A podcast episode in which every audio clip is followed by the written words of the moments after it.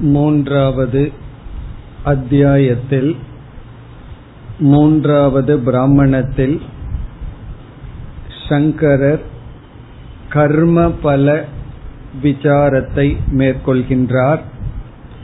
அந்த பாஷ்யத்தை நாம் பார்த்து கொண்டிருக்கின்றோம்.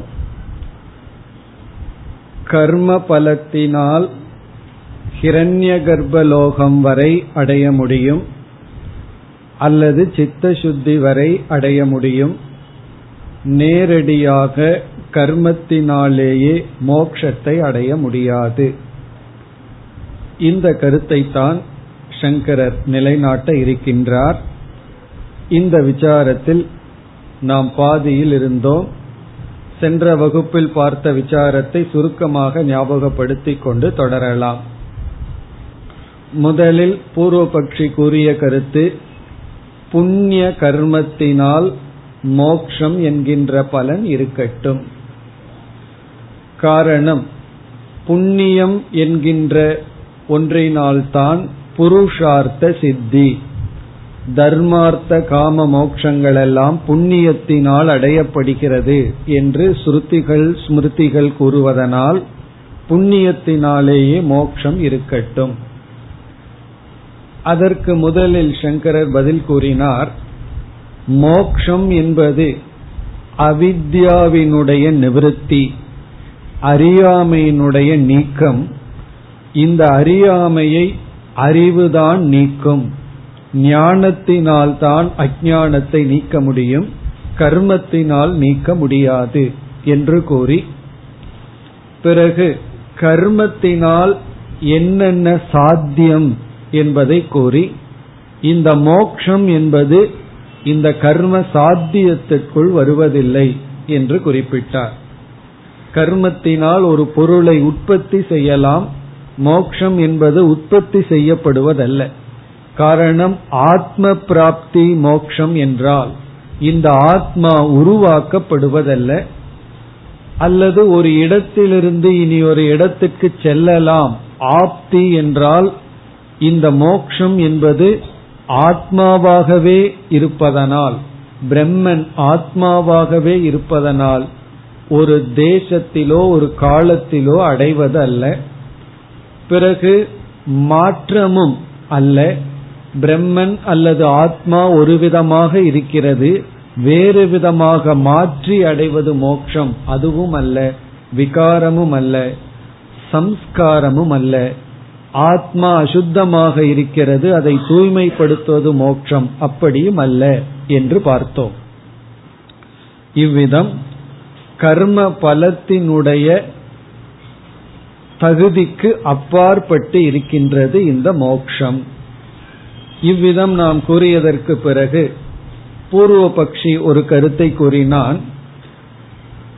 கர்மம் தன்னளவில் இப்படிப்பட்ட சுவாவத்துடன் இருந்தாலும் இந்த கர்மத்துடன் நிஷ்காமம் என்கின்ற பாவனையையும் சில உபாசனைகளையும் சேர்க்கும் பொழுது இந்த கர்மம் அந்நதா சுவாவமாக மாறட்டும். வேறு சுவாவமாக மாறி மோக்ஷம் என்ற பலனை கொடுக்கட்டும்.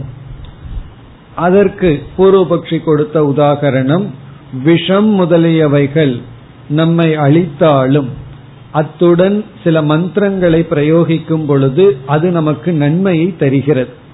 அதாவது அழிவுக்கு பதிலாக ஆக்கத்தை தருகிறது. அப்படி சில பொருள்களோடு வேறு ஒன்றை சேர்க்கும் பொழுது அது என்ன பலனை கொடுக்குமோ அதற்கு விபரீதமான பலனை கொடுக்கின்றது. நாமும் கர்மயோகத்தில் பேசுவதை போல. கர்மயோகம் என்று சொல்லும் பொழுது எந்த கர்மம் நமக்கு ராகத்வேஷத்தை கொடுத்து பந்தப்படுத்துமோ அதே கர்மத்தை பயன்படுத்தி ராகத்வேஷத்தை நீக்க அது பயன்படுகிறது. அந்த விதத்தில் நானும் கூறுகின்றேன். இப்படி பூர்வபக்ஷி கூறும் பொழுது சங்கரர் பதில் கூறுகின்றார் பிரமாண அபாவாத். அதற்கு பிரமாணம் இல்லை. பிரத்யக்ஷம் அனுமானம் ஆகமம் முதலிய பிரமாணங்கள் எல்லாம் கிடையாது. காரணம் கர்மத்தினுடைய அதிருஷ்ட பலன் முதலியவைகளெல்லாம் சாஸ்திரத்திலிருந்து தெரிகின்றது. எந்த சாஸ்திரத்திலும் கர்மத்துக்கு மோட்சம் என்கின்ற பலன் கிடையாது. பிறகு நம்முடைய பிரத்யக்ஷ பிரமாணத்திலும் கர்மம் அஜானத்தை நீக்கும் என்பது கிடையாது. கர்மத்தோடு எதை சேர்த்தினாலும் அது சம்ஸ்காரம் விகாரம் ஆப்தி உற்பத்தி என்ற பலனைத்தான் கொடுக்குமே தவிர வேறு பலனை கொடுக்காது என்று நாம் பதில் கூறினோம். இதற்கு பூர்வபக்ஷி வருகின்றான். பிரமாணம் இருக்கின்றது அர்த்தாபத்தி என்ற பிரமாணம் இருக்கின்றது என்று பூர்வபக்ஷி வருகின்றான். இப்ப இதுவரை நம்ம பார்த்து முடித்தோம். இனிமேல் தொடர வேண்டும்.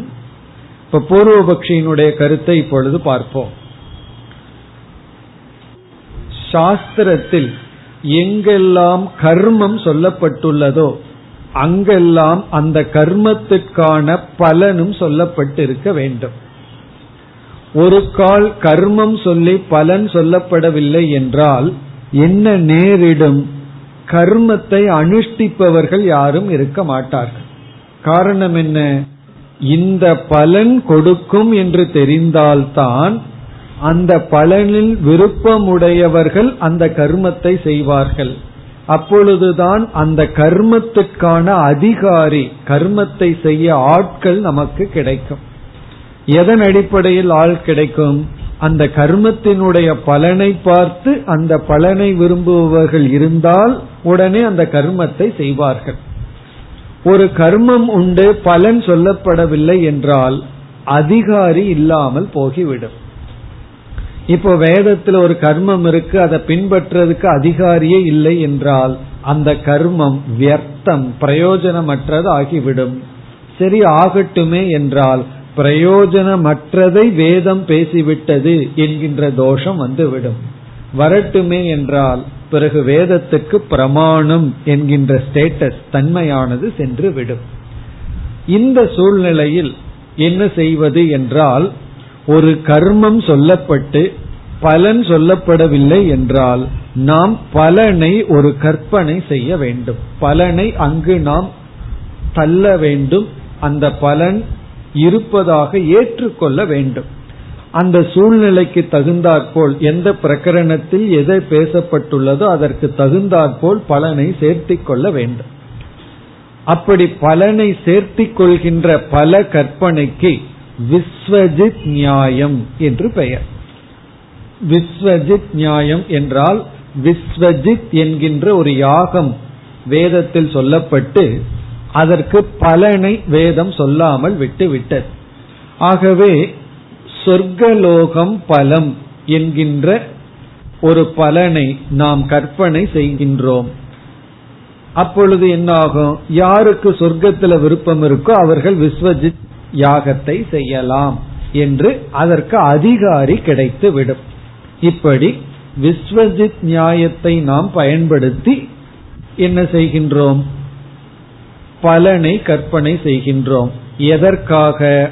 அதிகாரித்துவத்திற்காக இங்கு என்ன பலனை விஸ்வஜித் நியாயத்தில் கற்பனை செய்கின்றோம் என்றால் சொர்க்கலோகம் என்கின்ற பலனை கற்பனை செய்கின்றோம்.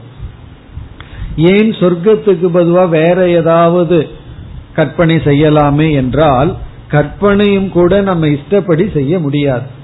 சொர்க்கம் என்ற கற்பனை செய்ய காரணம் அது கர்ம பிரகரணத்தில் வருகின்றது. அங்கு உபாசனைகள் இல்லை. உபாசனை இருந்திருந்தா பிரம்மலோகம்னு கற்பனை பண்ணியிருக்கலாம். அது மட்டுமல்லாமல் காமிய கர்மத்தை பற்றிய விசாரத்தில் அந்த விஸ்வஜித் யாகம் பேசப்பட்டுள்ளது. ஆகவே ஒரு பெரிய கர்ம காமியமாக செய்தால் சொர்க்கத்துக்கு போவதுதான் சாதாரணமான நியதி. இந்த நியதி பல இடங்கள்ல வேதத்துல பின்பற்றப்பட்டுள்ளது. இந்த மாதிரி ஒரு கர்மத்துக்கு வேதம் பல இடத்துல சொர்க்கம்ங்கிற ஒரு பலனை சொல்லி இருக்கிறதுனால இங்க சொல்லாவிட்டாலும் நம்ம புரிஞ்சுக்கணும். விஸ்வஜித் போன்ற பல கர்மங்களுக்கு வேதம் சொர்க்கம்ங்கிற பலனை சொல்லியிருக்கு. கர்ம காண்ட பிரகரணத்தில். ஆகவே இங்கும் நாம் அந்த கற்பனையை செய்கின்றோம். இதுதான் விஸ்வஜித் நியாயம். இனி பூர்வபக்ஷி என்ன சொல்றான் இந்த நியாயத்தை நமக்கு ஞாபகப்படுத்தி விஸ்வஜித் நியாயத்தையும் நம்ம இந்த இடத்துல அப்ளை பண்ண முடியாது என்று அவன் கூறி அவன் இப்பொழுது என்ன சொல்கிறான்னு பார்ப்போம். பூர்வபக்ஷி வந்து இந்த நியாயத்தை அப்ளை பண்றதுக்காக நம்ம கிட்ட சொல்லல. நம்ம கிட்ட ஞாபகப்படுத்துறான். இப்படி எல்லாம் இருக்கு என்று சொல்லி இனி அவனுடைய கருத்து என்னவென்றால் நித்திய கர்மம் வேதம் சொல்லி இருக்கின்றது. நித்திய கர்ம. அதாவது நம்முடைய கடமைகள் சொதர்மத்தை வேதம் சொல்லி இருக்கின்றது. அந்த ஸ்வதர்மத்திற்கான பலன் சொல்லப்படவில்லை. நித்திய கர்மத்தை அனுஷ்டானம் செய்தால் உனக்கு என்ன பலன் என்று வேதம் சொல்லவில்லை. ஆகவே நித்திய கர்மம் இருக்கு. நித்திய கர்மத்துக்கான பலன் சொல்லப்படவில்லை. நித்திய கர்மத்தை பற்றி சொல்லும் பொழுது காமியமாக செய்யக்கூடாது என்று வேற சொல்லியிருக்கு. இப்ப நித்திய கர்மத்தை ஆசவசப்பட்டு செய்யக்கூடாது என்று சொல்லி இருக்கு ஆனா நித்திய கர்மத்துக்கு பலனும் சொல்லப்படவில்லை. இப்ப இந்த இடத்துல நம்ம ஒரு பலனை கற்பனை செய்ய வேண்டும். சொர்க்கம் முதலிய பலனை நம்ம இப்ப கற்பனை பண்ண வேண்டாம். காரணம் அவன் என்ன சொல்றான்? இந்த நித்திய கர்மத்துக்கு நீங்கள் பலனை கற்பனை பண்ணாமலேயே அதிகாரி நமக்கு கிடைத்து விடுகிறார்கள். நம்ம எதற்காக பலனை கற்பனை பண்றோம் என்றால் அதிகாரி லாபத்துக்காக. அதிகாரின்னு அந்த கர்மத்தை செய்யறதுக்கு ஆள் வேணுங்கிறதுக்காகத்தான் பலனை வந்து கற்பனை பண்றோம். இப்ப விஸ்வஜித் என்ற ஒரு யாகம் இருக்கு. அதற்கு பிரயோஜனமே சொல்லவில்லை என்றால் யார் அதை பின்பற்றுவார்கள்? ஆகவே சொர்க்கலோகம்னு ஒரு பலனை கற்பனை பண்ணுனா நமக்கு அதிகாரி கிடைக்குது. அந்த யாகத்தை செய்ய ஆட்கள் கிடைக்கும். அப்பொழுதுதான் வேதத்துல சொன்ன ஒரு கர்மத்தை பின்பற்றுக்கு ஆள் இருந்து அந்த கர்மம் பிரயோஜனத்தை அடையும். அதே போல நித்திய கர்மத்துக்கு அதிகாரி வேண்டும் என்று நம்ம எந்த பலனையும் கற்பனை செய்ய வேண்டாம். காரணம் வேதமே அதிகாரித்துவத்தை கொடுத்து விடுகிறது. என்ன என்றால் யாவத் ஜீவம் அக்னிகோத்திரம் ஜுகோதி என்று உயிரோடு இருக்கும் வரை ஒருவன் கண்டிப்பாக நித்திய கர்மத்தை செய்ய வேண்டும் என்று உயிரோடு யாரெல்லாம் இருக்காங்களோ அவங்கெல்லாம் அவரவர்களுடைய கடமையை செய்யணும்னு சொல்லி அதிகாரித்துவத்தை வேதமானது ஒரு விதியுடன் கூறிவிட்டது. நம்ம ஏன் பலனை கற்பனை பண்றோம்? அதிகாரி வேணும் ஆள் வேணுங்கிறதுக்காகத்தான். ஆனா வேதமானது நித்திய கர்மத்துக்கு யார் அதிகாரி என்றும் சொல்லிவிட்டது. யாவத் ஜீவம் உயிரோடு இருக்கும் வரை. அப்ப மூச்சு இருக்கிற வரைக்கும் நம்ம கடமைகளை சொதர்மத்தை செய்யணும்னு சொல்லி அதிகாரி கிடைச்சாச்சு. அவன் எவ்வளவு தூரம் சிந்திக்கிறான்னு பாரு. அதிகாரியும் வேத வாக்கியத்திலிருந்து கிடைச்சாச்சு. நித்திய கர்மம் காமியமா செய்யக்கூடாதுன்னு சொல்லியாச்சு. அப்படி இருக்கும் பொழுது நீ சொர்க்கலோக பலனை கற்பனை பண்ண முடியாது. ஆகவே மோக்ஷம் தான் பலன். வேறு வழி கிடையாது. இதத்தான் அர்த்தாபத்தி பிரமாணம் சொல்றான் மோக்ஷங்கிற பலனை கற்பனை பண்ணல அப்படின்னா அந்த நித்திய கர்மத்துக்கு அர்த்தம் இல்லாம போகும்.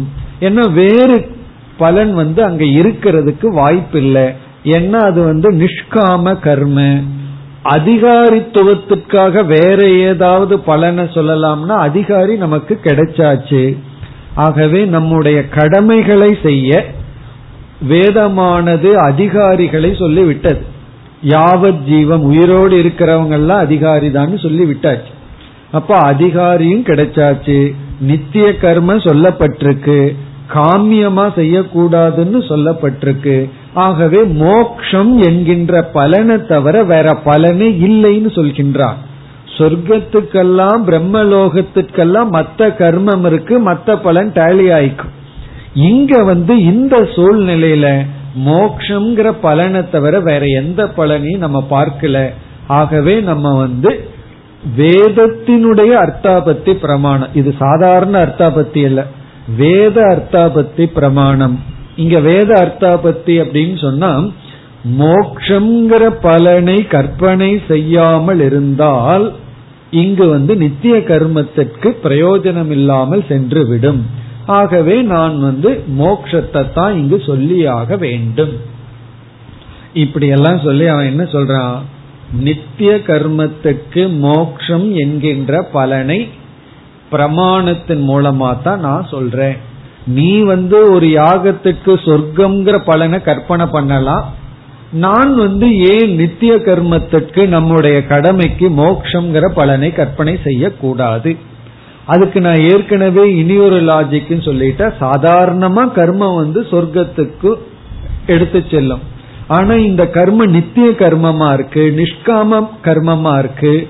சில நிஷ்காம தியானமும் நம்ம செய்து மோக்ஷங்கிற பலனை ஏன் அடையக்கூடாது? இதுதான் பூர்வபக்ஷம். சந்தேகம் நமக்கு புரிஞ்சுதோ? பூர்வபக்ஷம் புரிஞ்சுதோ? இனி நம்முடைய பதில். இப்ப நம்முடைய பதில் என்ன அப்படின்னா பூர்வபக்ஷி என்ன சொல்லியிருக்கா? விஸ்வஜித் நியாயத்தை அப்ளை பண்ண முடியாது அப்படின்னு சொல்லிட்டு பிறகு அவன் பதில் சொல்கின்றான். இங்கு சங்கரர் சொல்றார் நீ ஒரு பலன் சொல்லப்படாமல் எதையாவது ஒரு பலனை நீ கூறிவிட்டால் உன்னை அறியாமல் விஸ்வஜித் நியாயத்தை பயன்படுத்தி விட்டாய். நீ விஸ்வஜித் நியாயத்தை பயன்படுத்தலன்னு சொல்ற ஆனா மோக்ஷங்கிற பலனை கற்பனை பண்ணுகிறேன்னு சொல்ற. நீ மோக்ஷங்கிற பலனை கற்பனை செய்து விட்டால் நீ விஸ்வஜித் நியாயத்தை பயன்படுத்தி விட்டாய். பிறகு நீயே என்ன சொல்ற? அதிகாரி தான் கிடைச்சாச்சேன்னு சொல்ற. விஸ்வஜித் நியாயம் அதிகாரி கிடைக்கிறதுக்காக பயன்படுத்தப்படுவது. அதை பயன்படுத்த வேண்டியதில்லைன்னு சொல்கின்றாய். ஆனா விஸ்வஜித் நியாயத்தை தான் நீ பயன்படுத்துகின்றாய். நீயும் இந்த இடத்துல மோக்ஷம் என்கின்ற ஒரு பலனை உன்னை அறியாமல் கற்பனை செய்து விட்டாய். மோக்ஷங்கிற ஒரு பலன் சாஸ்திரத்துல சொல்லியிருக்கு. அந்த மோக்ஷங்கிற பலனை நீ இந்த இடத்துல ஏற்றி வைத்து விட்டாய். ஆகவே உன்னை அறியாமல் விஸ்வஜித் நியாயத்தை தான் பயன்படுத்தி இருக்கின்றாய். அதாவது நீயும் வந்து பல கற்பனை செய்துள்ளாய். பலனை கற்பனை செய்து ஏற்றி வைத்துள்ளாய். அப்படின்னு நம்ம சொல்றோம். அப்ப பூர்வபக்ஷி அடுத்தது அவன் என்ன சொல்றான்? இப்படி நம்ம சொன்ன உடனே அவன் கூறுகின்றான் மோக்ஷம் அப்படிங்கிறது பலன்னு யார் சொன்னா? அது கர்ம பலனா இருந்தா அனித்தியமாச்சே. அவனை அறியாம சேம் சைடு கோல் போட்டுக்கிறான். மோக்ஷங்கிறது பலன்னு நான் சொல்லவில்லையே. அது சொரூப ஸ்திதி. நம்முடைய சொரூபத்தில் இருக்கிறது தானே மோக்ஷம். நீ எப்படி பலன்னு சொல்கின்றாய் அப்படின்னு நம்ம இடத்துல கேக்குறான் நம்ம என்ன சொல்றோம்? நீ மோக்ஷங்கிற ஒரு பலனை நித்திய கர்மத்துக்கு கூறினால் உன்னை அறியாம விஸ்வஜித் நியாயத்தை பயன்படுத்திட்டேன். நீயே என்ன சொல்லியிருக்க? அதிகாரித்துவம் வேணும்னா தான் விஸ்வஜித் நியாயத்தை பயன்படுத்தணும்னு. அதிகாரி ஏற்கனவே கிடைச்சாச்சுன்னு நீ வேற சொல்லியிருக்க. அப்படின்னா அதிகாரி கிடைச்ச இடத்துல விஸ்வஜித் நியாயத்தை பயன்படுத்த கூடாதுன்னு சொல்கின்றாய். பிறகு மோக்ஷங்கிற பலனை கற்பனை செய்கிறேன்கிறாய் அப்படின்னு சொன்ன உடனே இவன் என்ன சொல்றான்? மோக்ஷம் அப்படிங்கிற இது யார் பலன்னு சொன்னா. அப்படின்னு அவனே கேட்கிறான். மோக்ஷங்கிறது கர்ம பலன் அல்ல. மோக்ஷங்கிறது தன்னிடத்திலேயே இருப்பதுதான். அப்படின்னு அவன் பதில் சொல்றான். அதுக்கு சங்கரர் சொல்றார் இப்பவும் உன்னுடைய வார்த்தையில ஒரு முரண்பாடு இருக்கு. நீ வந்து நித்திய கர்ம பலன் மோக்ஷம்னு சொல்லி உள்ளாய். இத வந்து பிரதிஜாஹானி அப்படின்னு சொல்ற உன்னுடைய பிரதிஜையை நீயே உடைத்து விட்டாய். நீ ஆரம்பத்துல எப்படி எங்கிட்ட ஆர்கியூமெண்ட் பண்ண வந்த? மோக்ஷம் என்பது நித்திய கர்மத்தினுடைய பலன். அப்படித்தான் சொல்ல வந்த. நான் இடையில கேள்வி கேட்ட உடனே நீ அதை மறந்துட்டு என்ன சொல்கின்றாய்? மோக்ஷங்கிறது பலன் அல்ல. அது கர்ம பலன் அல்ல அப்படின்னு நீ சொல்கின்றாய். ஆகவே முரண்பட்டு நீ பேசுகின்றாய். அப்படி வந்து நம்ம பதில் சொல்றோம்.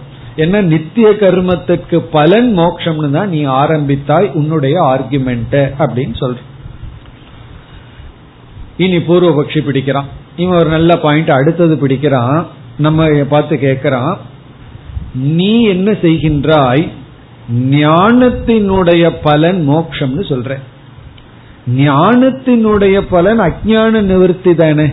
அது எப்படி நீ மட்டும் மோக்ஷம்னு சொல்லலாம். ஆகவே ஞானத்தினுடைய பலனை வந்து நீ மோக்ஷம் சொல்றது தவறு தானே. அதுபோல நானும் இந்த இடத்துல பலன்னு சொல்லி பிகரேட்டிவா சொல்றேன் அப்படின்னு சொல்றான்.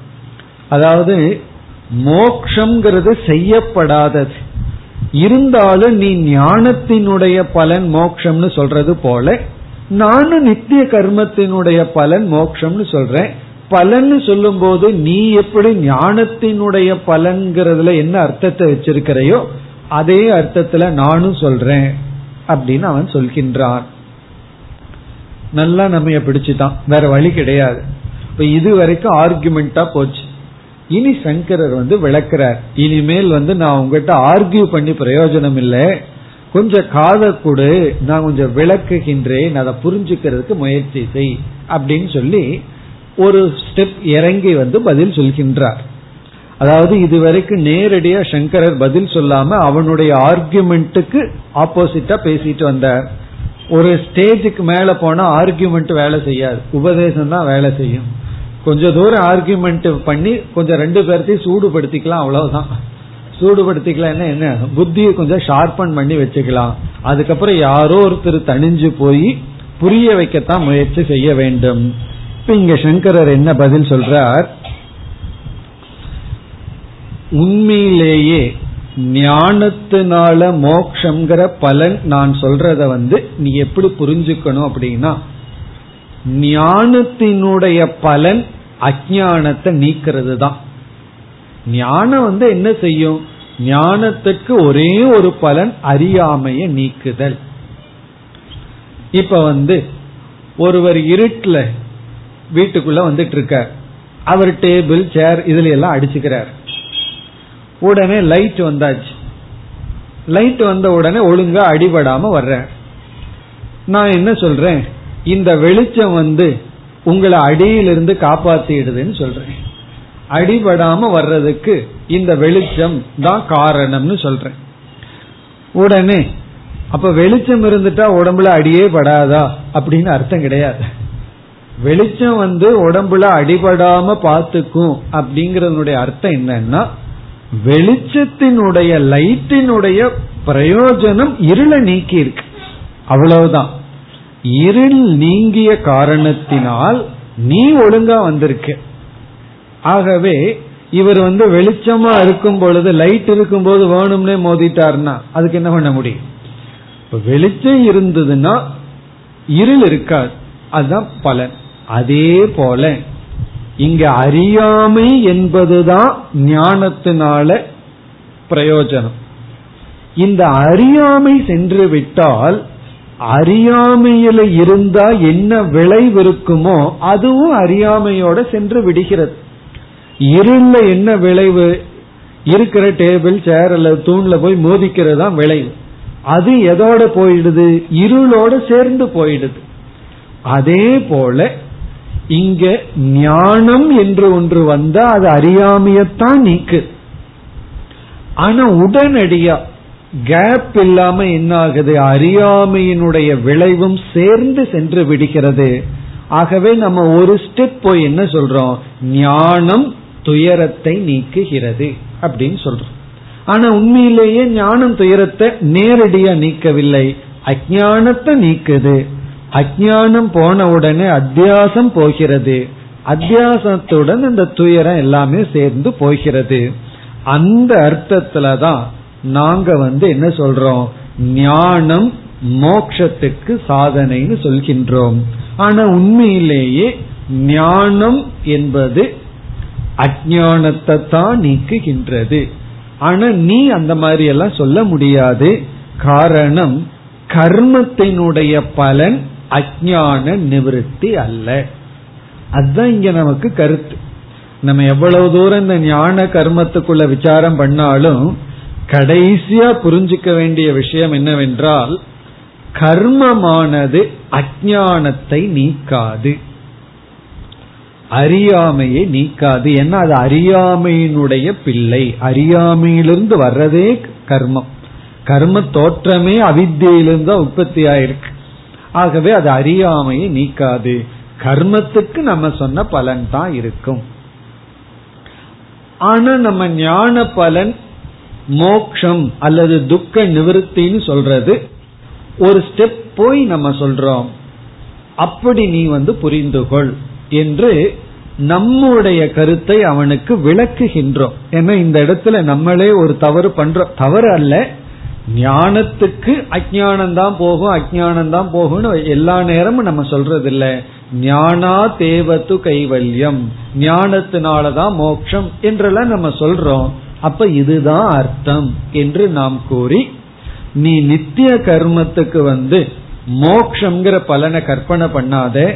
அந்த மோக்ஷங்கிற பலன் துயரத்திலிருந்து விடுதலை அடையணும் அப்படின்னா துயரத்துக்கு காரணமான அத்தியாசம் போகணும். அத்தியாசம் போகணும்னா அறியாம போகணும். அறியாம போகணும்னா அறிவு வரணும். அறிவு வரணும்னா சித்த சுத்திக்கு கர்மம் தேவைன்னு சொல்லி ஒத்துக்கிறோம். ஆனா கர்மத்தினாலேயே ஞானம் இல்லாமல் நேரடியா மோட்சத்தை அடைய முடியாது. இப்படி சொல்றோம். இத புரிஞ்ச பூர்வபக்ஷி புரிஞ்சுட்டு பேசாம இருக்கான். இருந்தாலும் இனி ஒரு சந்தேகம் அவனுக்கு. அதை நம்மிடம் கேட்டு பார்க்கின்றான். அவன் என்ன சொல்றான்? கர்மத்துக்கு ரெண்டு பலன் சொல்கிறீர்கள். ஒன்று திருஷ்ட பலன் இனி ஒன்று அதிருஷ்ட பலன் சொல்லி. திருஷ்ட பலன் வேண்டுமானால் நீங்க சொன்ன இந்த நான்குக்குள் இருக்கட்டும். அதாவது உற்பத்தி பண்றது ஒரு இடத்துல அடையிறது மாற்றுவது தூய்மைப்படுத்துவது இதெல்லாம் திருஷ்ட பலனா இருக்கட்டும். அதிருஷ்ட பலன் ஏன் அஜானத்தை நீக்க கூடாது? அப்படின்னு கேட்கிறான் அது ஏன் அப்படி இருக்க கூடாது? அப்படிங்கிறது அவனுடைய கேள்வி. அவனுடைய இறுதி கேள்வி. அதாவது அதிர்ஷ்ட பலன் அஜானத்தை நீக்கி மோட்சத்தை ஏன் கொடுக்க கூடாது. ஒரு கர்மத்துக்கு அதிர்ஷ்ட பலன் மோட்சத்தை கொடுப்பதாக வைத்துக் கொள்ளலாமே. ஏன்னா அதிர்ஷ்ட பலன் சாஸ்திரத்திலிருந்து வருது? மோக்ஷங்கிறது சாஸ்திரத்திலிருந்து தெரிஞ்சுக்கிறோம். ஆகவே அதிர்ஷ்ட பலன் கண்ணுக்கு தெரியாத பலன் மோட்சத்தை கொடுக்கிற மாதிரி வச்சுக்கலாமே. அப்படி ஒரு கற்பனை செய்யலாமே என்றால் இங்கேயும் கர்மகாண்டத்துல ஒரு நியதி. அந்த நியதியை நம்ம கூறி அவனுக்கு பதில் கூறுகின்றோம். அதாவது ஒவ்வொரு கர்மத்துக்கும் திருஷ்ட பலன் அதிர்ஷ்ட பலன் இருக்கு. இப்பொழுது நம்முடைய பதில் திருஷ்ட பலன் அதிர்ஷ்ட பலன் இருக்கு. அதுல வந்து சில கர்மத்துக்கு திருஷ்ட பலனோட பிரயோஜனம் முடிஞ்சிடும் அதிர்ஷ்ட பலனை அனாவசியமா நம்ம கற்பனை பண்ண வேண்டிய அவசியம் இருக்காது. சில சமயங்கள்ல தான் அதற்கு அப்படி கூறி இருக்க வேண்டியது இருக்கு.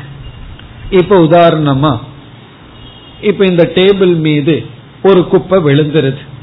நான் என்ன பண்றேன்? ஒரு துணி எடுத்து அந்த குப்பையை துடைத்து விடுகின்றேன். இது ஒரு கர்ம. இதுக்கு அதிர்ஷ்ட பலன் நீ வந்து கற்பனை பண்ணிட்டு இருக்க வேண்டாம். ஏன்னா திருஷ்ட பலன் தூய்மை ஆயாச்சு அவ்வளவுதான் போதும். அதிர்ஷ்ட பலன் நீ கற்பனை பண்ண வேண்டாம். இப்ப தானம்னு ஒண்ணு பண்றோம். அதுக்கு வேணா அதிர்ஷ்ட பலனை கற்பனை பண்ணலாம். பிறகு கர்ம காண்டத்துல பார்த்தோம் அப்படின்னா இப்போ ஒரு பொருள் இருக்கு. அதை வந்து பூஜைக்கோ யாகத்துக்கோ பயன்படுத்துறதுக்கு முன்னாடி அதன் மீது நம்ம வந்து சில நீர்த்தொழிகளை வந்து புரோக்ஷணம் பண்றோம். பண்ணி ஒரு மந்திரத்தை சொல்றோம். அந்த புரோக்ஷணத்தினால திருஷ்டமா இருக்கின்ற அசுத்தம் நீங்குவதில்லை. அதிருஷ்டமா ஏதாவது ஒரு அசுத்தம் இருந்தா அது நீங்கும். இது வந்து புரோக்ஷணைங்கிறது ஒரு பாவனை தான் ஆகவே அந்த இடத்துல கண்டிப்பா ஒரு அதிர்ஷ்ட பலனை கற்பனை பண்ணித்தான் ஆகணும். வேற வழி கிடையாது. வேற வழி இல்லாம அதிர்ஷ்ட பலனை கற்பனை பண்ணித்தான் ஆகணும். ஆனா வேதம் என்ன சொல்லுது ஒரு இடத்துல? நெல்லில் இருக்கிற உமிய நீக்கு அப்படின்னு சொல்லுது. நம்ம உமிய நீக்கிறோம். அதற்கு அதிர்ஷ்ட பலன் வேணா வேண்டாம் என திருஷ்ட பலனே நமக்கு கிடைச்சிருது. ஆகவே எங்கு வேறு வழி இல்லையோ அங்குதான் அதிர்ஷ்ட பலனை கற்பனை பண்ணணும். ஒரு கர்மத்துக்கு திருஷ்ட பலன் நேரடியாக இருக்கும்போது தேவையில்லாத கற்பனை செய்ய வேண்டாம். இந்த நியதியை நம்ம சொல்லி ஞானத்தினால அஜான நிவர்த்தியாகி மோக்ஷங்கிறது திருஷ்ட பலன். இதுதான் இங்க நமக்கு ரொம்ப முக்கியம். ரொம்ப பேரு மோக்ஷத்தை அதிர்ஷ்டம்னு நினைக்கிறார்கள். மோக்ஷங்கிறது கண்ணுக்கு தெரியாத புண்ணியத்தை போல ஒரு பலன்னு நினைக்கிறார்கள். பல மதவாதிகள். நம்ம என்ன சொல்றோம்? மோக்ஷங்கிறது திருஷ்ட பலன். நம்ம கண்ணு முன்னாடி அனுபவிக்க கூடியதான் மோக்ஷம். அதனாலதான் மோக்ஷத்தை நம்ம ஜீவன் முக்தி அப்படின்னு சொல்றோம். இறந்ததற்கு பிறகு நமக்கு பிறப்பதில்லைங்கிற விதேக முக்தி வேறு டாபிக் ஆனா மோக்ஷங்கிறது திருஷ்ட பலன். கூடியது. ஆகவே என்ன முடிவு செய்கின்றோம்? மோக்ஷம் என்பது திருஷ்ட பலனா இருக்கிறதுனால நீ வந்து அதிர்ஷ்ட பலன் கர்மத்துக்கு ஒரு கற்பனை பண்ணி அது போய் அஜானத்தை நீக்கியோ அல்லது மோட்சத்தை கொடுக்கும் நல்லா கற்பனை செய்யாதே. இப்ப இறுதி முடிவு என்ன என்றால் நித்திய கர்மங்கள் நிஷ்காம கர்மங்கள். சித்த சுத்திக்காக பயன்படுத்தப்படுகிறது. அதுதான் கருத்து. நித்திய கர்மங்கள் நிஷ்காம கர்மங்கள் சித்த சுத்தியை தான் தரும். அந்த சித்த சுத்தியுடன் விசாரம் என்கின்ற சாதனையில் ஈடுபடும் பொழுது ஞானம் என்று நமக்கு ஒன்று ஏற்பட்டு அந்த ஞானம் பரமாத்மாவை நமக்கு காட்டி கொடுக்கும். அந்த பரமாத்மாவை ஜீவாத்மான்னு புரிந்து கொள்ளும் பொழுது அந்த ஞானத்தில் நிலை பெறும் பொழுது நமக்கு மோட்சம் ஏற்படுகிறது. இதுதான் முடிவு. இத்துடன் கர்ம பல பாஷ்ய விசாரமும் முடிவடைகின்றது. இப்ப இந்த விசாரத்துல வந்து சங்கரர் முக்கியமா புண்ணிய கர்மத்தினாலும் மோட்சத்தை அடைய முடியாது. பாப கர்மத்தினால அடைய முடியாதுங்கிறதுல யாருக்கு எந்த சந்தேகம் கிடையாது. பாப கர்மத்துல இந்த லோகத்திலேயே சுகத்தை அடைய முடியாது. மோட்சத்தை பத்தி யாருக்கும் சந்தேகம் இல்லை இந்த புண்ணிய கர்மத்துல தான் சந்தேகம் வந்தது. அதை சங்கரர் வந்து புண்ணியத்தினால பல பிரயோஜனம் இருந்தாலும் மோக்ஷம் என்ற பிரயோஜனம் இல்லை என்ற முடிவு செய்துள்ளார். இத்துடன் மூன்றாவது பிராமணமும் முடிவடைகின்றது. பாஷ்ய விசாரமும் முடிவடைகின்றது. இந்த மூன்றாவது அத்தியாயத்துல நமக்கு ஒன்பது செக்ஷன் இருக்கு. அதுல முதல் மூன்று செக்ஷன் தான் சாராம்சத்தை பார்த்தோம். இனி நான்காவது செக்ஷன்ல இருந்து நமக்கு வேதாந்த விஷயமான விசாரம் வருகின்றது. அதை நம்ம மந்திரத்திற்குள் போய் பார்க்க வேண்டும். இப்பொழுது நான்காவது பகுதியை எடுத்துக் கொள்கின்றோம். இப்பொழுது படிப்போம். अतकैनम् उषस्तक चाक्रायणक पप्रच्छ याज्ञवल्क्येति होवाच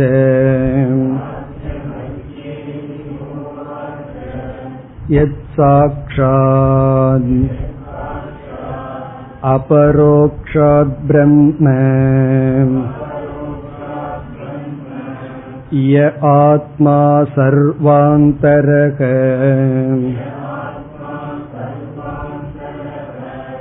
तं मे व्याचक्ष्व इति एषत आत्मा सर्वान्तरक कथमो याज्ञवल्क्य सर्वान्तरक यः प्राणेन प्राणिति सत आत्मा सर्वान्तरक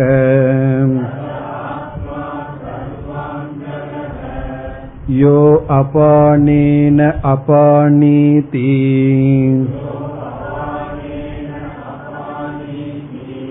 सत आत्मा सर्वान्तरक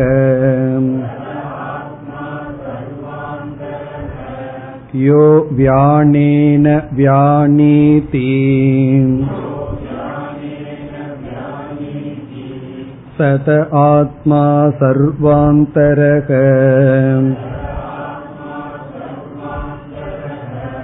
य उदानेन उदानिति सत आत्मा सर्वान्तरः ईशत आत्मा सर्वान्तरः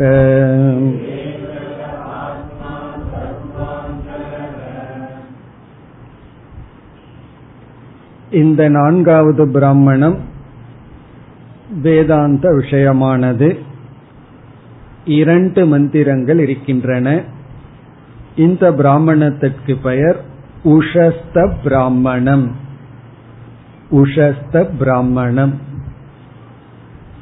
இனிமேல் வருகின்ற ஒவ்வொரு பிராமணத்திலும் கேள்வி கேட்பவர்களுடைய பெயரிலேயே விளங்கி வரும். கதை உங்களுக்கு ஞாபகம் இருக்கும் யாக்கியவல்யரிடம் சபையில் இருக்கின்ற ஒவ்வொரு பிராமணர்களும் கேள்வி கேட்டுக்கொண்டு வருகின்றார்கள்.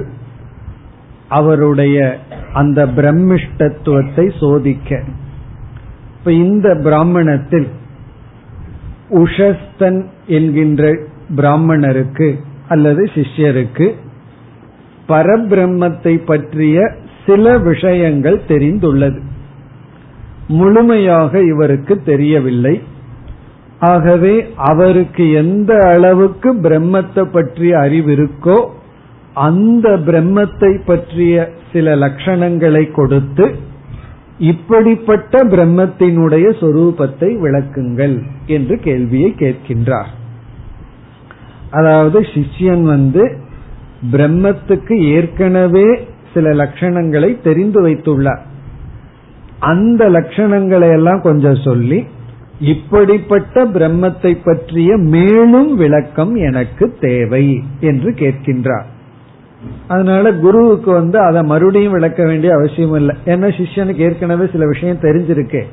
அதற்கு மேல் பிறகு குருவானவர் விளக்கம் கொடுக்கின்றார். ஆகவே முதல்ல வந்து பிரம்மத்துக்கான லட்சணத்தை சிஷ்யனுடைய வாக்கிலிருந்தே வருகின்றது. இப்படிப்பட்ட பிரம்மன் அந்த பிரம்மனை விளக்குங்கள். அந்த பிரம்மத்தினுடைய மேலும் உள்ள தன்மை என்ன? அதுதான் இங்கு கருத்து. இப்பொழுது நாம் மந்திரத்திற்குள் செல்லலாம். அத. அத என்றால் பிறகு மூன்றாவது பிராமணன் கேள்வி கேட்டு அதற்கு சரியாக யாக்ஞவல்யர் பதில் சொன்னதற்கு பிறகு அத ஹ ஏனம். ஏனம்னா இந்த யாக்ஞவல்யரிடம் உஷஸ்தக. உஷஸ்தர் என்பவர். அவருக்கு இனி ஒரு பெயர் சாக்ராயணக சாக்ராயணர் என்கின்ற உஷஸ்தர் பப்ரச்ச. கேள்வியை கேட்டார். பப்ரச்சன கேட்டார். யாக்ஞவல்கிய இதிக உவாச்ச. யாக்ஞவல்கிய என்று அவரை பார்த்து அழைக்கின்றார். ஹே யாக்ஞவல்கிய இதிக உவாச்ச. இவ்விதம் கேள்வியை கேட்டார். இப்ப வந்து அவருடைய கேள்வி என்ன? எது சாக்ஷாத் அபரோக்ஷாத் பிரம்ம? யக ஆத்மா சர்வாந்தரக தம் மே வியாச்சக்ஷ்வ இதி. மே என்றால் எனக்கு வியாச்சக்ஷுவ என்றால் விளக்குவீர்களாக. நீங்கள் எனக்கு விளக்குங்கள். தம் என்றால் அதை. எதை என்று முதலில் குறிப்பிடுகின்றார். இந்த தத்துவத்தை எனக்கு விளக்குங்கள். வியாச்சக்ஷுவ இதின எனக்கு விளக்குங்கள். இது இதுதான் கேள்வி. தம்ன இதை. பிறகு எதை? எதை எனக்கு விளக்க வேண்டும்? பிரம்மத்துக்கு அவர் ஒரு லட்சணத்தை குறிப்பிடுகின்றார். பிரம்மத்தை பற்றி அவர் என்ன தெரிஞ்சு வச்சிருக்காரோ அப்படி ஒரு லட்சணத்தை குறிப்பிட்டு இப்படிப்பட்ட பிரம்மத்தை எனக்கு விளக்குங்கள். பிரம்மத்துக்கு என்ன லட்சணம் கொடுக்கின்றார்? ஏது சாக்ஷாத் அபரோக்ஷாத் பிரம்ம. சாக்ஷாத் சாட்சாத்ங்கிற வார்த்தை நமக்கு தெரியும். நேரடியாக டைரக்ட் அப்படின்னு அர்த்தம். சாக்ஷாத் அபரோக்ஷாத் என்றால் மிக தெளிவாக இருக்கின்ற. பரோக்ஷம் அப்படின்னு சொன்னா ரொம்ப தூரத்தில் இருக்கிறது. அக்ஷம்னா இந்திரியம். பர அக்ஷம்னா இந்திரியத்துக்கு தள்ளி இருக்கிறது அப்பாற்பட்டு இருக்கிறது. அபரோக்ஷம்னா அப்படி இல்லாமல் இருத்தல். அபரோக்ஷமாக மிக தெளிவாக நேராக சாட்சாத்னாலும் அதே அர்த்தம் தான் டைரக்ட் உண்மையிலேயே சாட்சாத்துங்கிறதுக்கும் அபரோக்ஷம்ங்கிறதுக்கும் அதிக வேற்றுமை இல்லை. ஆனா நம்ம ஒரு வேற்றுமையை பார்க்க போறோம். சாட்சாத்துங்கிறதுனால என்ன குறிப்பிடப்படுகிறது? அபரோக்ஷங்கிறதுல என்ன விசேஷ ஞானம் நமக்கு கிடைக்குதுன்னு பார்ப்போம். ஆனா டிக்ஷனரி படி அதிக வேற்றுமை கிடையாது. சாட்சாத்னா முன். நேரடியாக. அபரோக்ஷம்னாலும் நேரடியாக. அதாவது மிக தெளிவாக எங்கும் மறையாமல் இருக்கின்ற பிரம்ம. பிரம்மத்துக்கு அடைமொழி இது. பிரம்மத்தை யாரும் மறைக்க முடியாது. பிரம்மன் மறையாமல் இருக்கின்றது. சாட்சாத் இருக்கின்றது. அதான் பெரிய பியூட்டி பிரம்மன் வந்து மறைக்கப்படுவதா இருந்து அது மறைஞ்சிருந்ததுன்னா அதை தேடி கண்டுபிடிக்கணும். ஆனா இந்த பிரம்மன் வந்து மறைக்க முடியாமல் இருக்கின்றது. ஆனாலும் நமக்கு தெரியலையேன்னா அதனாலதான் உபனிஷத்துங்கிற ரகசியத்திலேயே ஒரு ரகசியம். எங்கேயோ இருந்து தெரியாம இருந்தா ரகசியம். கண்ணு முன்னாடியே இருந்து தெரியாம இருந்தா தான் அது ரகசியத்துல பெரிய ரகசியம். அப்படி மறைக்கப்படாமல் நேரடியாக இருக்கின்ற பிரம்ம யக ஆத்மா. அந்த பிரம்மனுடைய சொரூபம் ஆத்மா சர்வாந்தரக. சர்வ அந்தரகன எல்லாவற்றுக்குள்ளும் இருக்கின்றது. அந்தரகனா உள்ள இருக்கு. சர்வாந்தரகன எல்லாவற்றுக்கும் உள் இருப்பது. சர்வ ஆந்தரக அல்லது அந்தரக எல்லாவற்றுக்குள்ளும் இருக்கின்ற இந்த இடத்துல ஆத்மா என்றால் சொரூபம். அதனுடைய ஆத்மா என்னன்னா அதனுடைய தன்மை என்ன? அதாவது எந்த ஒன்று சாக்ஷாத் அபரோக்ஷாத் மிக மிக தெளிவாக நேரடியாக எந்த ஒரு பிரம்மன் இருக்கின்றதோ ஏக எந்த ஒன்றினுடைய சொரூபம் ஆத்மா சர்வாந்தரக அனைத்துக்கு உள்ளேயும் இருக்கின்றதோ தம் அப்படிப்பட்ட சொரூபத்தை மே வியாச்சக்ஷ்வ எனக்கு விளக்குங்கள்.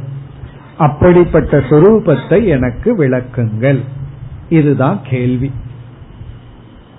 இவ்வளவு தூரம் கேள்வி கேட்கணும்னா எவ்வளவு கிளாஸ் அட்டன் பண்ணி இருக்கணும்னு புரிஞ்சுக்கணும் நம்ம.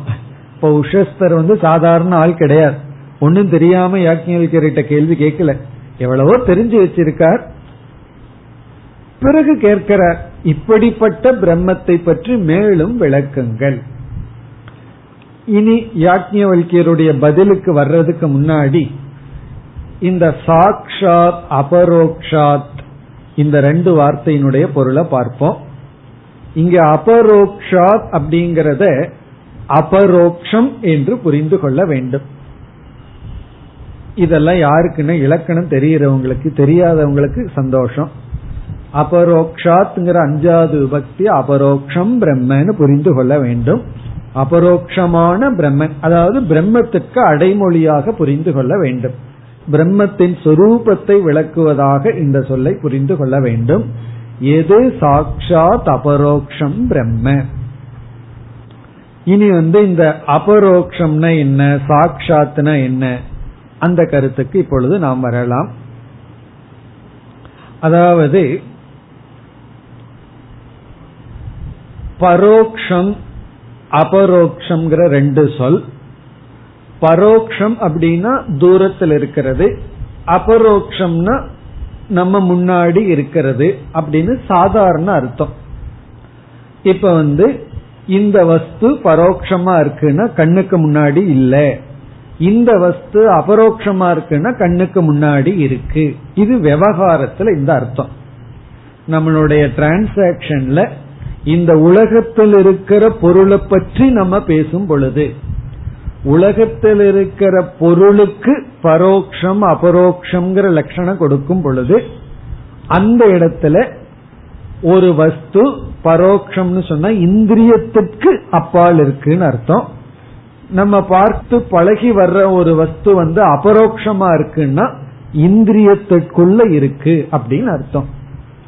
எப்போ இந்த பரோக்ஷம் அபரோக்ஷம்ங்கிற வார்த்தைய நாம பயன்படுத்துகின்ற பொருளோடு சம்பந்தப்படுத்தி சொன்னால் இந்த ரெண்டு வார்த்தையும் பொருளிடத்தில் பயன்படுத்தினால் அதாவது நம்ம பயன்படுத்துற பொருளிடத்தில் இந்த வார்த்தையை பயன்படுத்தினார் ஆனா இந்த பரோக்ஷம் அபரோக்ஷம்ங்கிறது சில சமயம் ஞானத்துக்கும் பயன்படுத்துவோம்.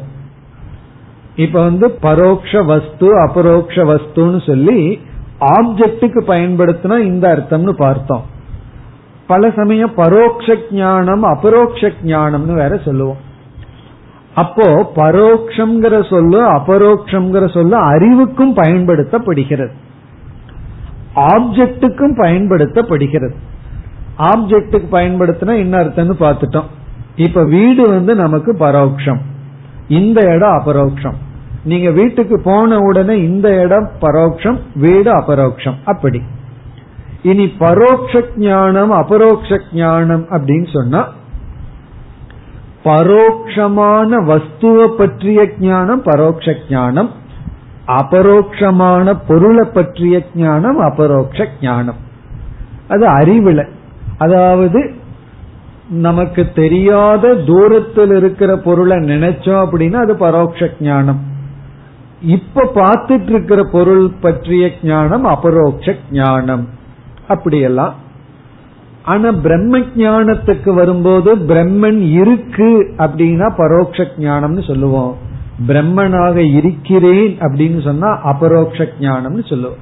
வேக் நாலேஜ் அப்படி.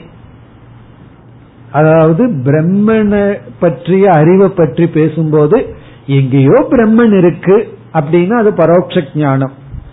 அந்த பிரம்மன் ஆத்மாவா இருக்குன்னா அபரோக்ஷ ஞானம். அப்படியெல்லாம் அர்த்தம் இருக்கு.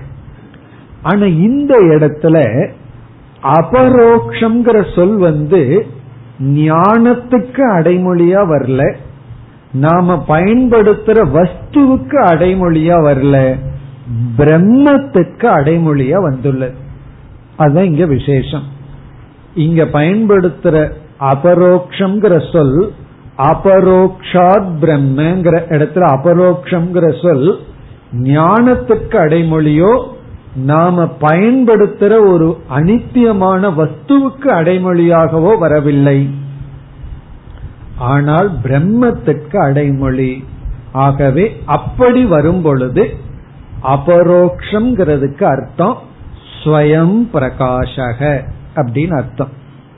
அபரோக்ஷங்கிறதுக்கு இந்த இடத்துல அர்த்தம் அல்லது எந்த இடத்திலையும் அபரோக்ஷங்கிற சொல் பிரம்மத்தை குறித்தால் பிரம்மங்கிற வஸ்துவ அபரோக்ஷங்கிற சொல் குறிக்கப்பட்டால் நாம எடுத்துக்கொள்ள வேண்டிய பொருள் ஸ்வயம் பிரகாஷக தானாக விளங்குகின்ற சொரூபம்.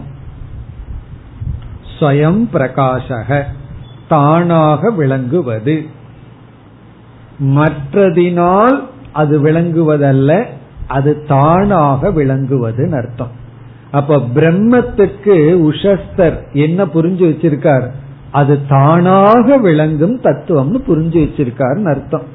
அந்த பிரம்மத்தை யாரும் விளக்க வேண்டாம் அது தானாக விளங்கிக் கொண்டுள்ள ஸ்வயம் ஜோதி ஸ்வயம் பிரகாசம். இனி இந்த ஸ்வயம் பிரகாசத்தை கொஞ்சம் சரியா புரிந்து கொள்ள வேண்டும். இந்த ஸ்வயம் பிரகாசம்னா என்ன? அதுக்கு வருவோம். இப்ப அபரோக்ஷம் அப்படிங்கறதுக்கு அர்த்தத்தை பார்த்துட்டோம். இந்த இடத்துல அபரோக்ஷத்துக்கு என்ன அர்த்தம்னு பார்த்தோம். அது ஸ்வயம் பிரகாசம்னு பார்த்தோம். ஆனாலும் ஒரு இம்ப்ரூவ்மெண்ட்டும் கிடையாது. அபரோக்ஷம்ங்கிறதுக்கு புதிய ஒரு வார்த்தை பார்த்துட்டோம். என்ன ஸ்வயம் பிரகாசம்? நீ அடுத்த கேள்வி சரி ஸ்வயம் பிரகாசம்னா என்ன? அப்படின்னு அடுத்த கேள்வி வந்துடும் அதாவது ஒரு வஸ்து இருக்கு. அந்த வஸ்துவினுடைய அஸ்தித்துவம் அதனுடைய இருப்பை பற்றி நம்ம பேசுறோம். ஒரு வஸ்து அந்த வஸ்துவினுடைய இருப்பு. பிறகு அந்த வஸ்துவினுடைய பாதி ஷைனிங் அது விளங்குதல் அப்படிங்கறத பற்றி நம்ம பேசுறோம். இப்ப வந்து டெல்லி அப்படின்னு ஒரு ஸ்தலம் இருக்கு. அது இருக்கு அது இருக்குன்னு நமக்கு தெரியும். ஆனா இப்ப நமக்கு அது விளங்கவில்லை.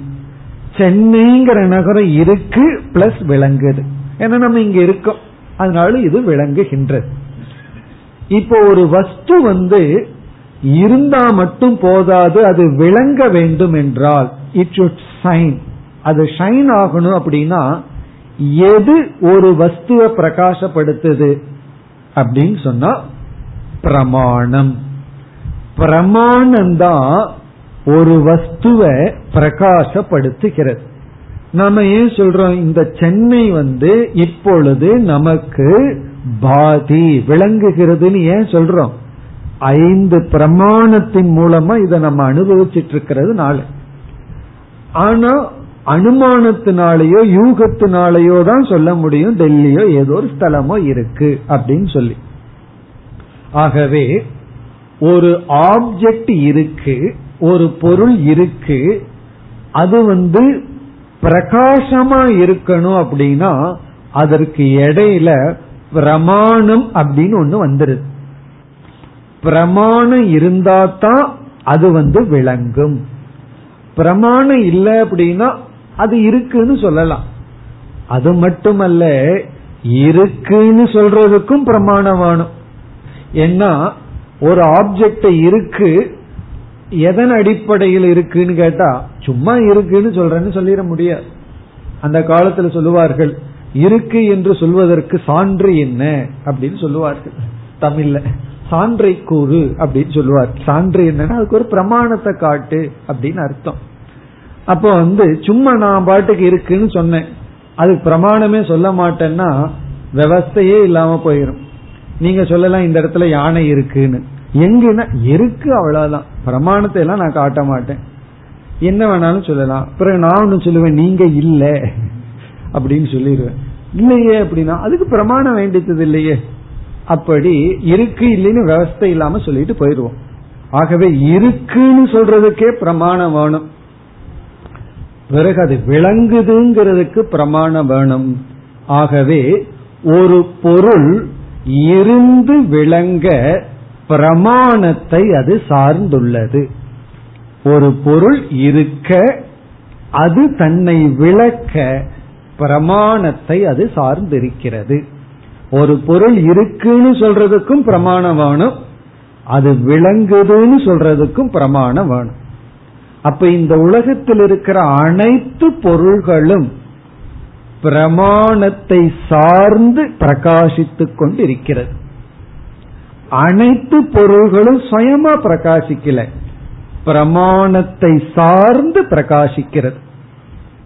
அது தானாக விளங்கிக் கொண்டு இல்லை. இல்லையே சூரியன் தானாக விளங்குதேன்னா நீ கண்ண மூடிக்கோ அது விளங்குதான்னா. அப்ப சூரியனையே விளக்குறது யாருன்னா நம்மளுடைய கண்கள் தான் இப்ப எந்த பொருளுமே தானாக விளங்கிக் கொண்டு கிடையாது. இப்ப எந்த பொருளினுடைய இருப்பும் எந்த பொருளினுடைய ஒளிர்வும் பிரமாணத்தை சார்ந்து இருக்கின்றது.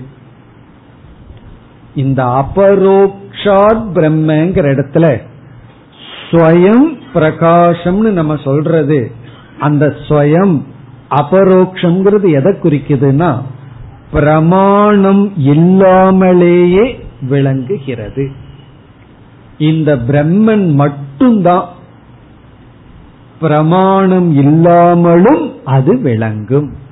மீது எல்லாமே பிரமாணத்தின் துணை கொண்டுதான் விளங்கும். திடீர்னு பிரமாணம்ங்கிறது மறந்து போச்சே அப்படின்னு சொல்லிடக்கூடாது. பிரமாணம்ங்கிற வார்த்தை கண்டிப்பா மறந்திருக்காது யாருக்கும். பல முறை சொல்லியிருக்கோம். அறிவை கொடுக்கும் கருவி. அறிவை கொடுக்கும் கருவியை பிரமாணம்னு சொல்றோம். அப்போ ஒரு பொருளினுடைய விளக்கம் அதனுடைய பிரகாசம் அறிவை கொடுக்கும் கருவியின் மூலமாகத்தான் விளங்குது. பிரமாணம்ங்கிறதுக்கு டவுட் வந்தா கண்ணு காதுன்னு நினைச்சுக்கங்க. கண்ணு பிரமாணம் ஒரு பொருளினுடைய ஷைனிங் பிளஸ் எக்ஸிஸ்டன்ஸ் இப்ப இந்த பிரம்மன் அப்படிங்கிறது வந்து ஸ்வயம் பிரகாசம்னு சொல்றதனுடைய அர்த்தம் அது எந்த பிரமாணமும் இல்லாமல் சுயமாக அது விளங்கிக் கொண்டிருக்கின்றது. அது எப்படி விளங்கி கொண்டிருக்கின்றது? சுயமா அது எப்படி விளங்குதுன்னு எனக்கு தெரியலையே என்றால் நாம் வந்து பிரமாணத்தை பயன்படுத்துறோம். ஒரு பிரமாணத்தை பயன்படுத்துறோம். பிறகு வேண்டான்னு இனியொரு பிரமாணத்தை பயன்படுத்துறோம். இந்த பிரமாணத்தை எல்லாம் பயன்படுத்துற பிரமாதா நான் அப்படின்னு ஒண்ணு இருக்கே அந்த நான் இருக்கின்றேன் விளங்கிக் கொண்டு இருக்கின்றேங்கிற அறிவுக்கு நாம எந்த பிரமாணத்தை பயன்படுத்துறோம்?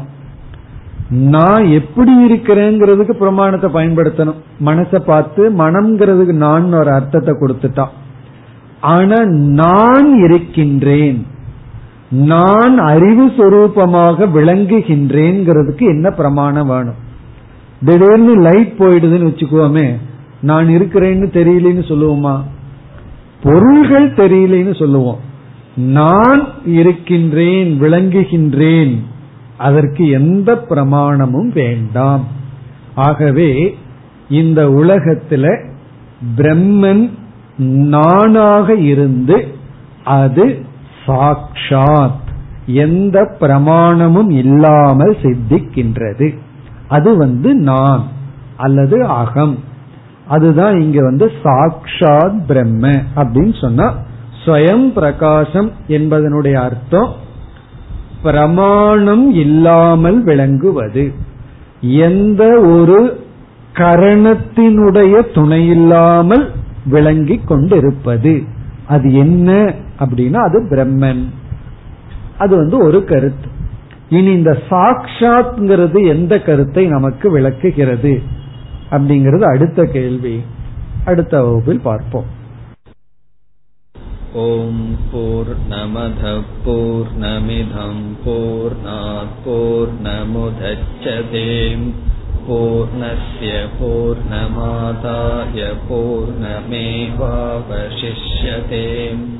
ॐ शान्ति शान्ति शान्तिः